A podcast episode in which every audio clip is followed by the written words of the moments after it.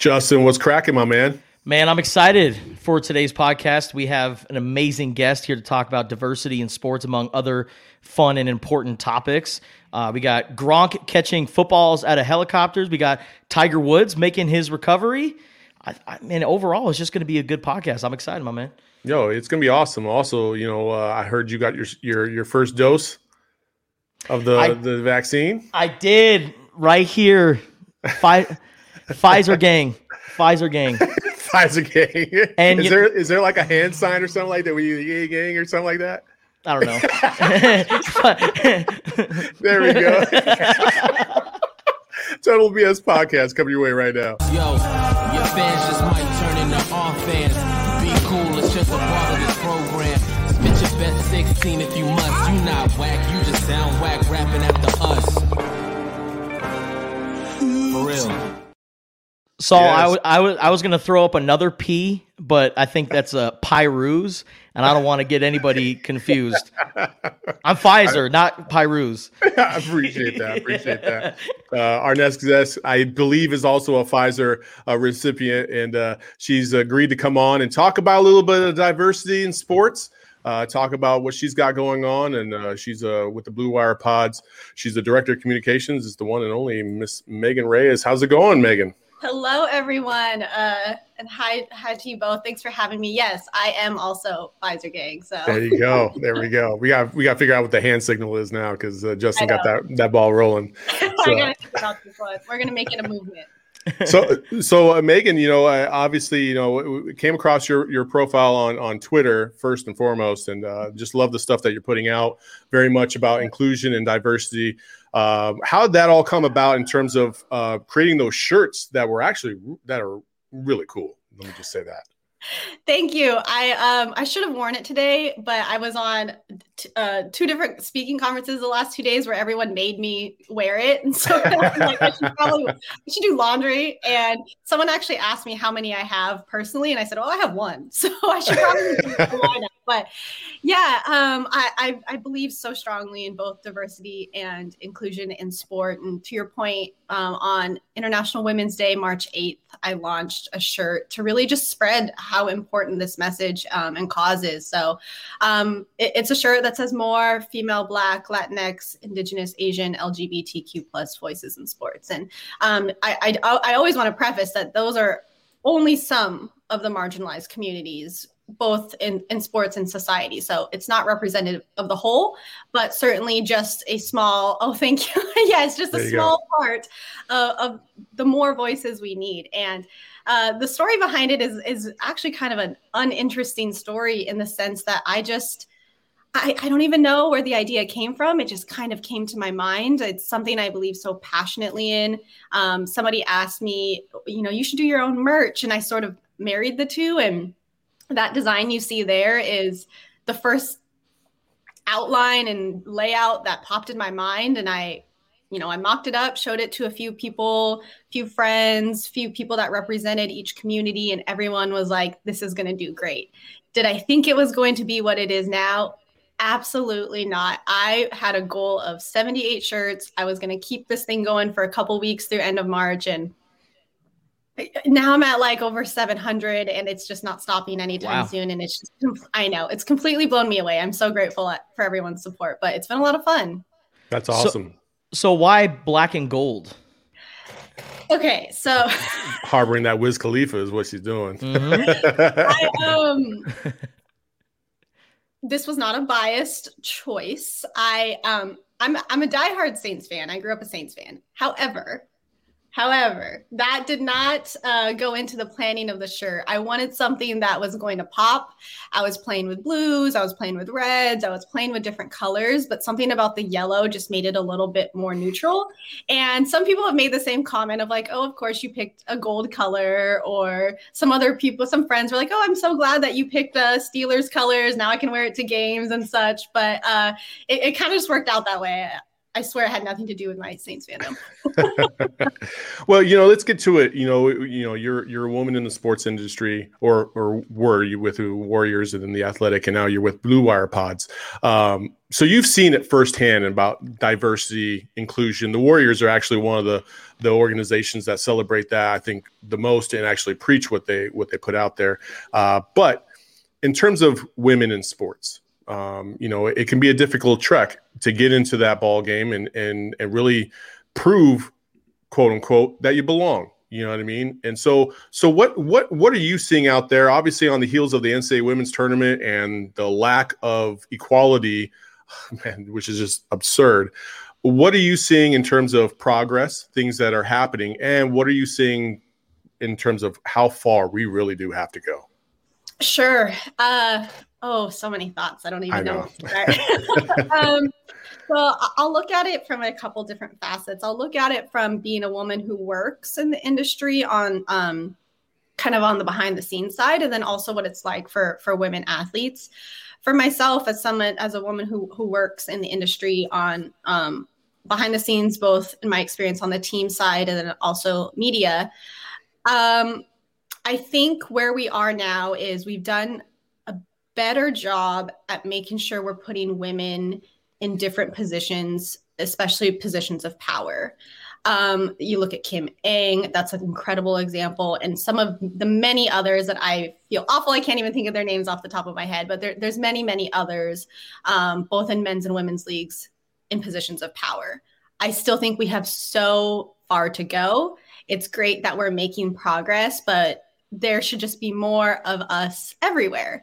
Um, and I always challenge companies and brands and teams to make sure that it's from a genuine place, of course, and not to check a box. Um, and I think that's what's so important when it comes to any dialogue around diversity, whether we're talking gender um, or or race, is to make sure it's from a genuine place and not because you just kind of have to do it from an optics perspective.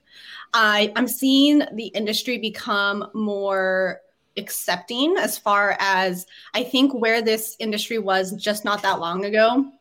And it still kind of exists today in, in certain parts that a lot of us women felt like we had to be competitive with one another because we felt like there were only so many spots. And it was, it's, um, it's, it's just like a misinformed, I guess, concept that was created for us that there's only so many spaces. So rather than being an ally this person is now going to be my competition. Yeah. And i think we've gotten better at becoming a community. Social media has helped so much with that i think. And that's sort of where, where i try to use my platform is, is I, I want other women especially college students and young women aspiring to be in the industry to see that you're not alone. I, I personally and i don't know if everybody can speak the same way, every woman, but I could probably assume most. When I started in the industry in you know 2009, 2010, when I was in college, I felt alone because I didn't see enough women, let alone women of color, women that mm-hmm. looked like me in the industry. And also, social media didn't really exist. So it was harder to connect. So now that we're in 2021 and have all this technology and have the ability to just talk to one another, and I say I have all these friends that I've actually never met in real life, but I have all these friends who I can. I can help them see that there are so many of us that are warm and welcoming and want you to succeed. I just hope that that becomes a norm because there still are pockets of the industry, as I'm sure with many other industries where women are marginalized, that we are not competition, but you know, we are all friends and this is a community. On the women athletes side, the NCAA was an incredible example of yeah. uh, oh boy. how far we still have to go.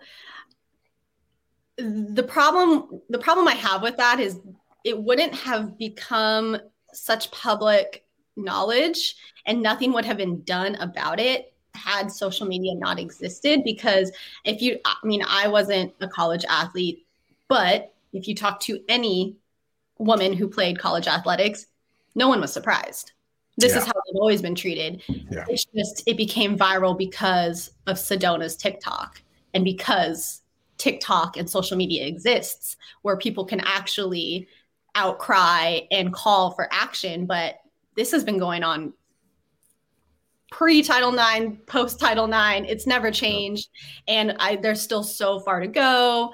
I mean, personally, there's the the um, NCAA men's tournament, you know, and then they, they call it the women's tournament, or they call it Final Four, and then they call it the women's Final Four. Or now there's actually the the volleyball tournament going on that no one's really talking about, and there's still so so far to go. I just hope that this is just this is only the tip of the iceberg, but I really hope that the uh, the energy stays there as far as everyone calling for more and more and more. Yeah, Twitter is so great to c- connect people. Like you said, there, there are so many people who I have never met in my entire life, but I consider them like great friends. Like one guy who comes on this podcast all the time, Jabari Davis. Mm-hmm. Saul and I uh, can agree that we both think that he's an amazing guy. We consider him a great friend. We've never met him in person at all. so I think I think that right there is a classic case of just how Twitter connects people. But then it also exposes everything that's going on behind the scenes. You kind of get yeah. to see how the sausage is made. And with that, it puts pressure on the NCAA. So do you think with what happened at the NCAA tournament this year, and the the excuse that oh there wasn't any room, there wasn't enough room for the weight room was just a bullshit excuse because yeah. Sedona would pan the camera over and there's this wide open warehouse where they could have a full weight room. So mm-hmm. do you think now we're starting to turn a corner with social media and how the NCAA operates? Sir, I mean, yeah, because I think these things can't be swept under the rug anymore. I think the hope was that nobody would have known about this because the, the problem, if we're looking at the weight room specifically, is there was so much planning and logistics and intention behind that that you can't, it wasn't a hodgepodge mistake. You know, they knew exactly what resources were being supplied for the men and exactly what resources were not being supplied. They got yoga mats. they got a few yoga mats and a few dumbbells. Like they knew what they were doing. Yeah. Um, but I think social media does help us turn that corner because now, especially after the tournaments, all eyes are on what's going to happen next because it, you can't make that mistake twice now because now you're if, if that happens you're just you're just proving that you just kind of don't care yeah so so here here's Okay, we're gonna we're probably gonna go down this a rabbit hole here. I like rabbit holes. Okay, so when we're talking about the women versus the men, right? The first thing people want to point to is viewership and revenue. Okay. okay. It, it's it's um, sometimes it's an unfair argument. However, it it is a worthy one in terms of what we're comparing the two entities to be. For instance, the WNBA and the NBA. Okay, um, ticket sales, uh, you know that viewership, like that, all plays a part in terms of why NBA players get paid X amount of dollars and uh, the women players get get paid X amount of dollars. What is your what is your argument in terms of, or not even an argument, but what is, what are your thoughts in terms of how how to combat that? Sure. I mean, I, I understand. Eh, I, I, sort of understand the, I sort of understand the revenue and the viewership argument mm-hmm. that people make when they want to say women's sports will not succeed. Because we all know, yes, sports is a business model. I actually had I'm gonna go on I'm gonna go on my own side rabbit hole. Someone the other week on Twitter tell me that I had replied to a tweet um, from my former employer, at The Athletic. Love them dearly. And it was about Megan Rapinoe's comments towards Draymond. And all I said was like, Queen has spoken. Somebody replied to me and said, she may have spoken, but she's incorrect. Simple economics would help you understand this and I have learned to, as I've gotten older, as I've gotten more active on social, I've got, I've learned and gotten better at leaving the trolls alone. But I could not leave this one alone. So I threw back in his face that I have a business degree. I understand simple, simple economics. I actually didn't add in that my dad is a, a finance and economics professor. But thank you for that. Uh, oh. for that. thank subtle, you. For subtle flex right there. Subtle flex. There you go. Thanks for the feedback. So coming back to that, sure, it is. It is a business model and yes, there's supply and demand. But where I get frustrated with that is there is a demand. And what people want to say is, well, there's no supply because there's no demand. We are literally demanding for more women's sports on TV. And there's even that BBC article that came out the other day that was like the no shit Sherlock. Uh, oh, women's sports would su- succeed if they had more visibility. Yes, we know Yeah. that. We've been saying this, like we have literally been saying this. So where it's a frustrating argument, while sure inherently you want uh, sports as a business model, it has been proven time and time again, especially in the last year since the pandemic, that women's sports ratings do go up when you put them on TV. We saw that with the, the W last year in the bubble. We saw that with the NWSL last year post World Cup. We saw it with the NCAA women's tournament. We are continuing to see this trend. As, as long as you're delivering and providing the product, people are consuming. And so that's why it's such a frustrating argument because it's like it's a chicken and an egg. As long as you continue to not provide the product, the ratings won't go up. It's it's really actually quite as simple as that. So that's why I get so frustrated because people point to to numbers and they pull out all these graphs and it's like yes, but you're leaving out the very simple fact that they're just not being put on TV and the more you do it, I guarantee you you will see different trends. Well, don't a lot of WNBA players uh, go overseas? They do. Yes. They do. because there's more uh, money opportunities overseas. Yes. Mhm. B- basketball it, this isn't soccer. Like this isn't where soccer's more popular in europe or any parts of the country. I mean basketball is a very popular sport in the united states and to the fact that a lot of WNBA players are going overseas to get better financial opportunities is just absolutely absurd. And I think a big part of that, like you said, is just the amount of exposure that they're getting. Well, it's also the the structure of the WNBA in in, in itself, right? Sure. Like a, a 32 game season doesn't do shit. Let me just say it like that, okay? Yeah. I, I you know if you if you want to get compensated fairly and equally to the men, like I do think that they need to change that structure. You need to have you know at least 60 games, you know I, I think, and you need to have an extended playoff. These three game series they don't do it for me. It gives you a short window to see the excellence of these women that's why they have to go overseas and play 50 60 games and they have a much better system over there and they get paid and they get paid in the millions like diana Taurasi, i think she was she was getting some like between one and two million dollars when she was playing in russia like she should be she's the goat. Like she should be getting that much here. And there's more exposure here in america. But that's that's part of the problem what megan was uh, alluding to. But megan you know when we circle back around and we talk about uh, equality, um, one of the things that has kind of come up, and I apologize for throwing you a curveball here, I do, but one of the things, one of the things that that I was thinking about, uh, both because of a lack of education in terms of what this really means, but also um, what the future uh, has in store, uh, the trans community. Okay, uh, when we're talking about the trans community, and obviously there's the debate out there whether um, you know men that that alter their physical being to be to be a woman or or identify as a woman uh, can compete with women, uh, and vice versa. Uh, there's that argument out there. Uh, what are your general thoughts on on that particular argument and and how how those things should unfold? Because honestly, I think I think part of the problem here is the lack of education and the lack of understanding. Um, and and I'll be fairly, I'll be completely honest here. I too suffer from this lack of education because I just don't understand, and it's hard to bring up that conversation with somebody that might be in that that role um, without feeling like I might offend them uh, if I'm just asking general questions about like why. Yeah, you know, education, especially on these types of topics, are so important. And I'll be also transparent that there's so much more I could educate myself on. There are a ton of resources and a ton of organizations that do a really great job of advocating for trans athletes. Um, like, pretty shameless plug, but the Burn It Out, Burn It All Down podcast on the Blue Wire Network, they spend a lot of time talking about, well, really just they, they call themselves like the sports feminist podcast, but talking about these different rights. And they do spend a lot of time talking about um, trans rights in, in sports. So I, there are certainly so many things that I need to still educate myself on. But I do understand that for a lot of people, it, there's just that lack of knowledge. But where what I appreciate is when people admit that and just say, like, you know, I want to learn.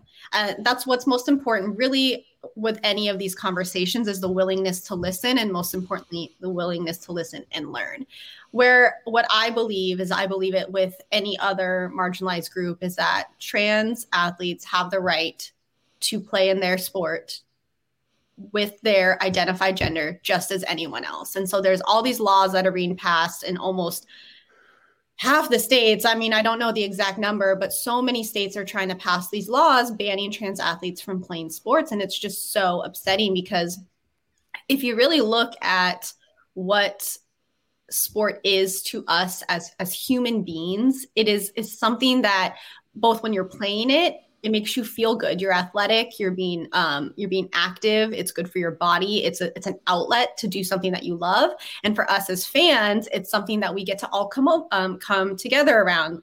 Hello twitter like that's literally why twitter's yeah. so fun that's why we're on this podcast together you know watching games with your friends and your family. So at the core, we're all just humans that have something that we want to bond over and have a passion. And regardless of however a person identifies gender wise, they should be able to do the thing they love. And that's really like, that's sort of my like, I don't know, like how, how to say this. That's sort of my like uh, everyone should love with love answer. But yeah. I just that's that's really at the core what I believe with so much of this. Like if a man identifies as a woman, if a trans man identifies as a trans man, he should be able to play in the sport that he wants to play with other people who identify as the same gender. For sure, for sure. I, I think, uh, you know, we, we get it, we can go down this rabbit hole forever, I'm sure. But uh, yeah, I think one of the main arguments would be the the the the perception of a competitive disadvantage or a mm-hmm. competitive advantage uh, for somebody, depending on when they make that transformation, mm-hmm. um, and in relation to, uh, you know, like for instance, the the biggest argument would be uh, a man identifying as a woman and then competing with women. Uh, that's that's the the sticking point where for a lot of people, I think, and I think that's where the lack of education comes into play. Uh, if people understood what what that transformation really means. You know, there's a lot of things that go into that transformation. It's not just, oh, okay, a cut and a snip and that's it. Like I'm good. No, it's it's mm-hmm. far more complicated than that. Mm-hmm. And so, you know, the the education part of that is the most valuable for sure. Yes, absolutely. Uh, just go ahead. No, I was just gonna say, um, what's next for you, Megan? I mean, what are, what are you currently working on right now? Any important projects work wise? Lots of things going on. I mean, just to touch on like the merch again, like lots of exciting things. Again, I had no idea it was going to become what it has. Which, by the way, who's like the the one person where you're like, whoa, they're rocking my shirt. That's pretty cool. um. I, I see every single order that comes through, and trust me, every single order that comes through, regardless of who it is, I definitely freak out a little bit because it's just so exciting. Like okay. it doesn't matter who it is, but I see I see some of the names, and some of them have not gotten it yet. Um, okay. But it's it's very exciting to see media and influencers and athletes starting to to to order, and so I'm very excited about who may be getting these shirts soon. Okay. Um, more to come on that. They're, they're like her kids. They're all great. There's yeah. no pecking order. They're all great. They're all great. I love all my kids equally. Um, yeah, I just didn't expect it to become what it has. Uh, it, I think it's an incredible case study of uh, social media because that's truly the only marketing effort I've put behind it is social and it's snowballed into what it has. But some exciting projects that are coming specifically for the shirts. Um, and then work wise, I mean, I've been at Blue Wire for a little over two months now, and we're working on some really incredible things. Um, we have our live podcast studio coming at Wynn Bovada, Resort, right? Vegas. Oh, Wynn, yes. Resort. Yeah, yeah. Yes. Um, so we are having a live podcast, interactive, gorgeous space built in the Wynn Resort lobby. Uh, shoot, they had say no more. Like you want us to to come hang out in Vegas and create content around sports, we are there in a heartbeat. Um, Kevin, our founder, actually posted a photo this morning on social that uh, there is a now a, a sign up in the Wynn Resort that says Blue Wire Podcast Live Studio coming soon. So that's, that's very dope. exciting. That it's, is dope. Oh, incredible. It, it's right right in the middle of their lobby, and we're gonna do lots of fun things. We're going to bring our podcast hosts in, content creators, influencers, athletes. We're just going to make some really cool stuff. Um, while we are a sports audio company, we, we want to be more than that. We want to get into lifestyle, comedy, culture, fashion, all the things that make that sort of encompass to what sports represent. So lots of really fun projects. Every single day I'm hearing about said content creator, said athlete that we're gonna we're gonna work on some projects for. So it, it's really exciting. It's only been a couple months. The company itself is only a few years old, but we're we're ready to to make some big splashes. So um, I wish I could share more, but I, that's just going to be my little bit of teaser of all the Okay. Yeah, she's got she's got an embargo. She's got. You've said too much. She's gonna get a needle to the neck here in a second. yeah, he's going to tell me to tell all the things, but no, I'm just going to dangle the carrot. That's awesome. Las That's Vegas. awesome. Yeah, Las I mean, Vegas, it- wow. there's there's a lot Oh, more man. things that are worse than going to Vegas and hanging out and doing some cool stuff. And so that that's uh that's definitely a bucket list thing. There you go. Well, Exactly. Megan, congratulations on on all this stuff. You know the Yeah. the Blue Wire, uh, obviously the position at Blue Wire. Also, you also worked at the Athletic, the Warriors. Uh, I mean, you're like so damn young. This is crazy. Like you've done so much in such a small amount of time. It's phenomenal. I I, I can't even say enough about that. I'm very blessed. Thank you for having me. This was so fun. For sure. Megan Reyes from Blue Wire Pods. Thank you so much for joining us. We'll uh, catch up soon. Thank you. Thanks, Megan. All right.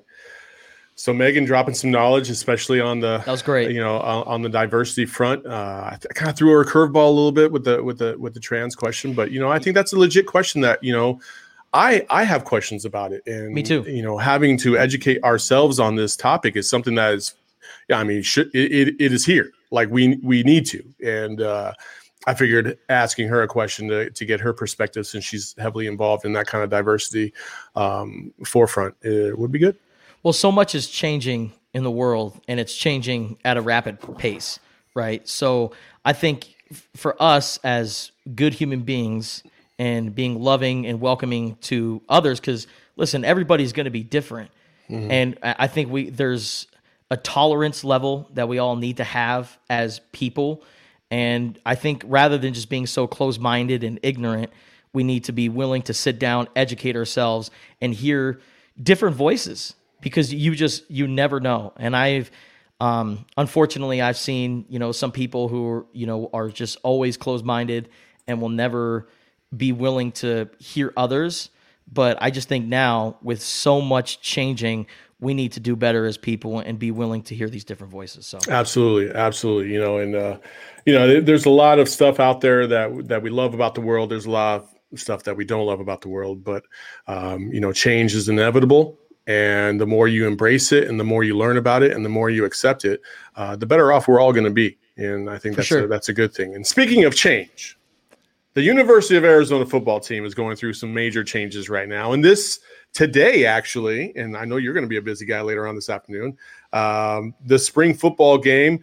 And they have two special guests. They have Tedy Bruschi, former U of A alum or a U of A alum, and Rob Gronkowski, Gronk, as we all know, Gronk. obviously. And my man Gronk did something pretty cool yesterday, uh, breaking a world record by uh, catching a football out of a helicopter.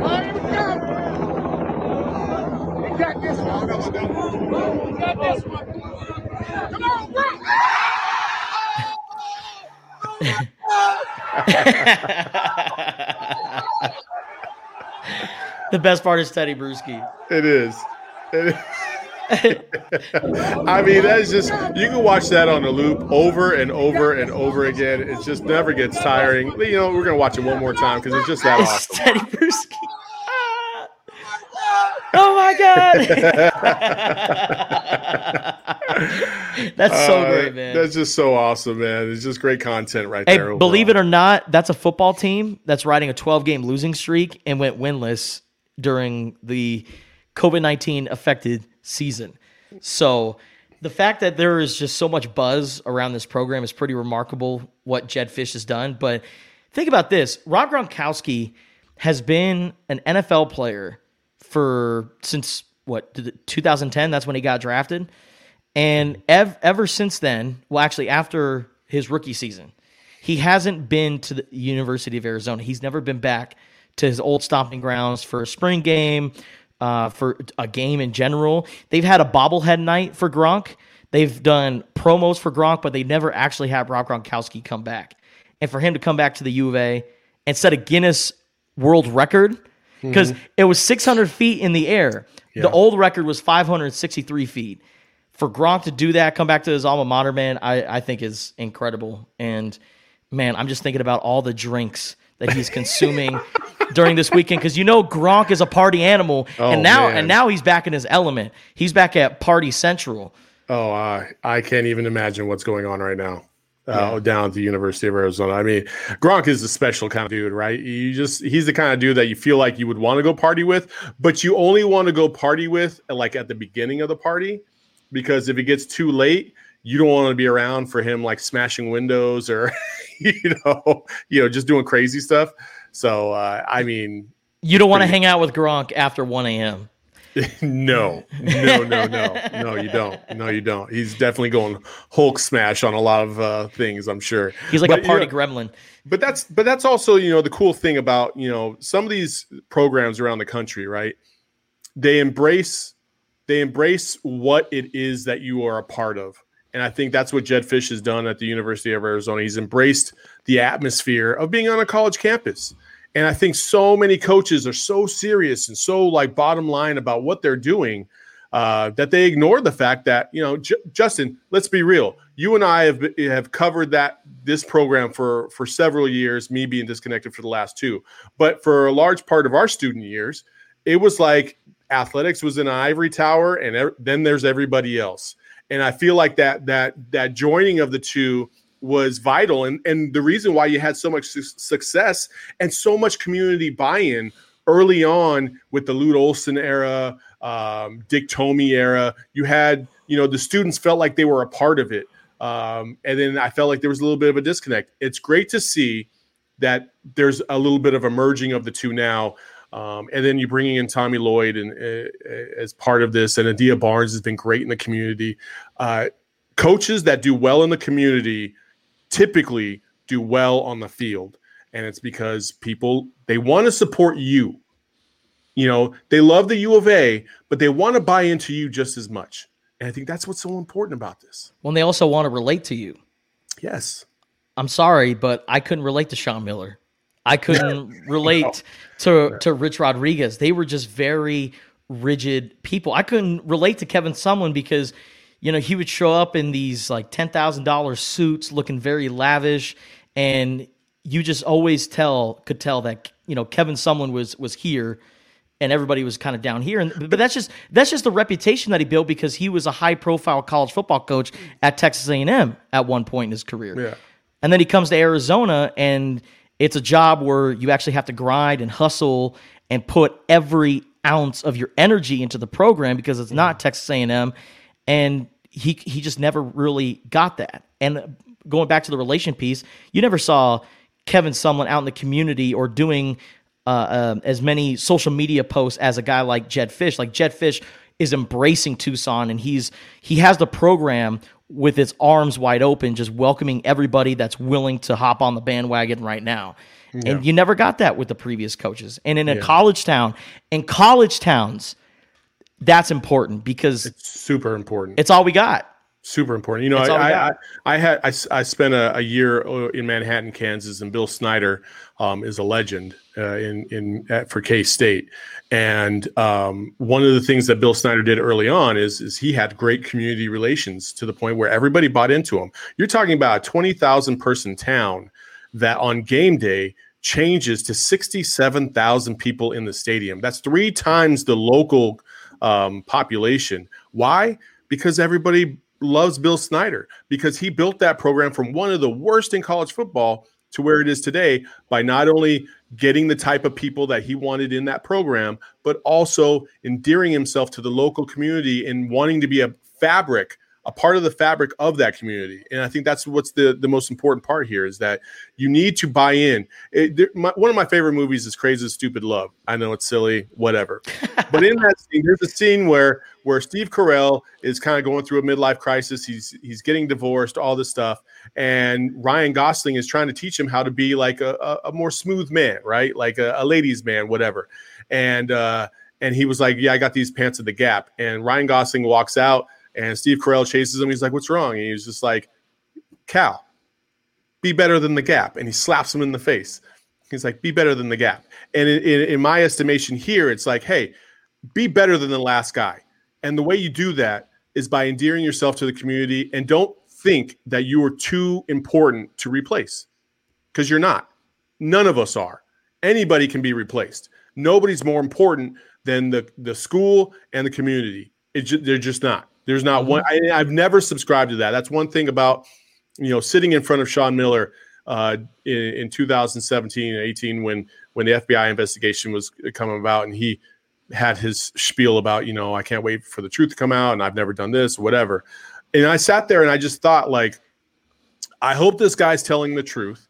A and I really hope that there's a point in time here in the short term future where I can start to buy into who this guy is as a man because I don't know anything about him and he's been the coach at the University of Arizona for almost a decade. Like I should know more about him.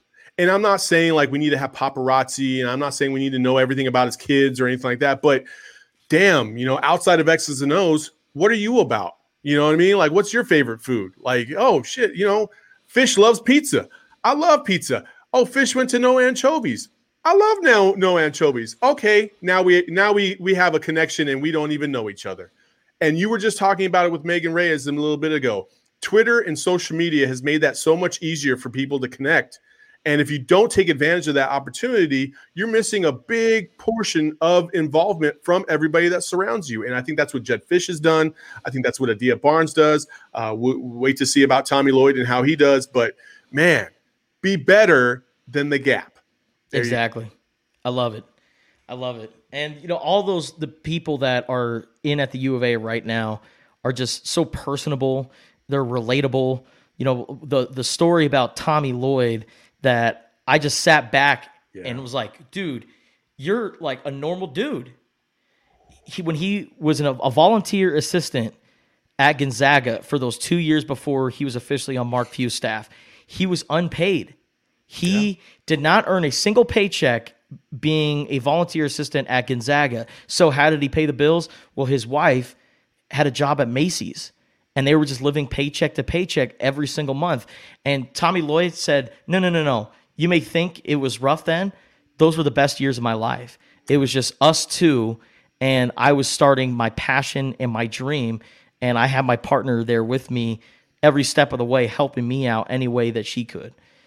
And hearing that, I'm like, dude, I know more about Tommy Lloyd just in that 30 minutes of talking to him than I ever did with Sean Miller. And uh, that's just the kind of people that they are. And if that's how Sean Miller operates, so be it. I'm not going to sit here and say like Sean Miller's a bad person because I've had some off the cuff conversations with Sean Miller, but it was always about the Pittsburgh Steelers.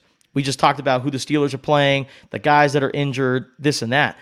But it's it's publicly known that Sean Miller's a diehard Steelers fan. So that's the only thing I know about Sean Miller. He's from Pittsburgh. He's a big football fan, likes the Steelers, went to the University of Pittsburgh, but outside of that, not so much. Yeah. And yeah. Yeah, it's pretty crazy. But uh, you know, moving along, you know, we were talking about crashes and stuff like that. Oof.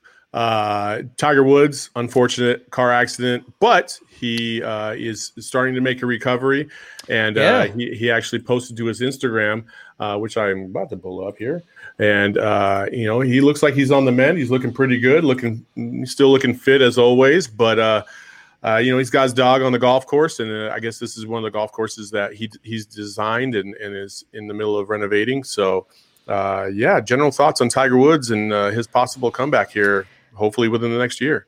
I love it, and I remember a, a couple years ago or a few years ago after you know he was dealing with the back surgery and a lot of people were not really sure you know whether he's going to come back or not. And then he posts a video of him hitting the driver saying feeling good back on the course. And everyone was like no way. Is tiger woods really going to come back? And then this dude comes back and wins the freaking masters in 2019 mm-hmm. when i heard about this car accident i was not thinking about his comeback. I didn't know i didn't want to see golf's god return to his element and be Tiger Woods again. I just wanted Tiger Woods to be healthy and alive again. Mm-hmm. But to see him on the course with his leg wrapped up, smiling with his dog next to him, it, it gets me giddy to think yeah. about the possibility that Tiger Woods could come back to golf. But I just think, you know, right now it's all about one step forward or one step in front of the other. just getting better one day at a time and, and getting back and just being available for your kids. You know, yeah. Tiger Woods has been through so much in his life. He, um, you know, may have more time to spend with his kids now. And I, and you know, thinking about stuff like that just makes me really happy. Well, I think, and honestly, you know, when you have a long layoff like this, um, you know, I think that's, you know, he's had a history of back issues, and I think this could only help, right? Uh, as long as he didn't get, you know, further injured uh, from the car accident with his back, but, uh, you know, it, it, could probably give him a little uh, un unplanned rest, but a good rest. That's a know, good point. You know what I mean? And so, so looking forward to having him back as well. But you know, I, I keep going back to the Tiger Woods documentary that ran on HBO uh, a couple months ago, which I was not a big fan of. But there was this one scene where uh, they were going into the final day of the Masters in 2019, and Armen Keteyian was like, "Yeah, I remember interviewing guys, and they were like, you know, they were the young guys. They had never seen Tiger coming down the stretch of a major, you know, in contention." And he was like, "Yeah," and a lot of these young guys were like, "Yeah, I'm really looking forward to it." And the fuck Armen you do? yeah, and Armen Keteyian saying, "Yeah, the fuck you do. You don't want Tiger on that in that stage at that moment because there's a lot of pressure on everybody else." And sure enough, he, he, everybody faltered and and Tiger walked through the door with another green jacket, 15th major of all time, and uh, and so hopefully he can make a full recovery. Maybe uh, hopefully he'll be back on the golf course here in the short term or in the future and uh, competing in majors again. That would be great. But uh, unfortunately, uh, you know, as as we speak about this, uh, there is another. Um, you know, I hate to I hate to bring it up, um, but you know, the unfortunate accident with um, Terrence Lauren or Terrence Clarke, uh, who was not fortunate enough to survive a car accident this week. The Kentucky basketball player, only 19 years old, passed away. Um, you know, in a car accident this week, and a lot of love and support has been poured out to not only him but his family um, for this unfortunate and untimely death. I, I'm just sad, really. Um, this was a guy who was going to be a, a draft pick. He was going to turn pro and live out his dreams as an NBA player. And he was a part of the Kentucky basketball program. Uh, John Calipari just developed a, a great tight knit relationship with him, as he does with every single one of his players uh, that comes through that program. And how could you not? You know, Coach Cal is just a, an unbelievable person. But you know, Terrence Clarke was just such a young man, 19 years old, mm. had his whole life ahead of him. I was just thinking about, you know, what my life was like at 19 years old. And yeah. and to think like for it to end at that point in my life, I just feel for his mother. I feel for his family members because they have to see their loved one who was just such a talented person, but also a great person. Hearing all the stories about how he was as a person and how he always lit up the room with his personality.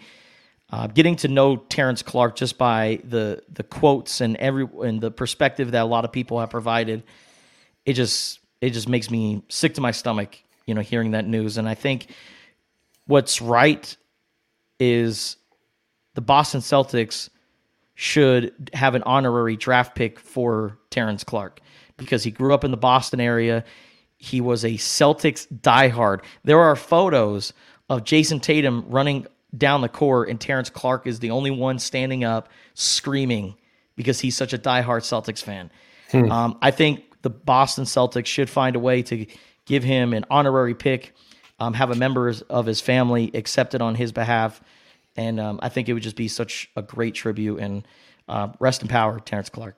For sure, for sure. You know, it's a sad turn of events for for that young man, and um, you know, hopefully his his his family can can find some peace in their heart um, as we move forward. You know, when when somebody passes away that suddenly and and unexpectedly, you know, it can really shock um, not only the the people closest to him, but you know, obviously, you know, people around him. You know, uh, Kelly Oubre, uh, you know, uh, paid tribute to him on his shoes the other day. You know, a, a lot of countless other NBA players have have uh, really taken this one to heart, and uh, it's unfortunate um, that that should happen. But yeah. um, so you know, I hate to to move along on a uh, from a somber note, but Uh, I would like to thank Megan Reyes uh, for joining us today on the Total BS podcast. Uh, great conversation uh, about diversity, the WNBA, the NBA, college athletics, uh, the trans community, the whole nine yards. If you didn't get a chance to to listen to it, we will have it on our podcast platforms as well. And uh, we got a lot of cool things coming up ahead. a lot of cool guests. So as Yeah. always, you know, Justin, tell them where they can find us. Apple, Spotify, Google Podcasts, wherever you can listen to a podcast, Total BS is on there. And we're also on Twitter, Instagram, Facebook. Give us a like and a follow there. And then to watch the live stream, you can check us out on Facebook or you can subscribe to the Total BS YouTube page. There you go. Still undisputed heavyweight champions, Total BS podcast. There you go. Always, always undefeated uh, on this podcast. So uh, that's for Justin Spears. I'm Saul Bookman. We'll see you next time. We'll see you when we see you. Peace. Yo, your fans just might turn into our fans. Be cool, it's just a part of this program. Spit your best 16 if you must. You not whack, you just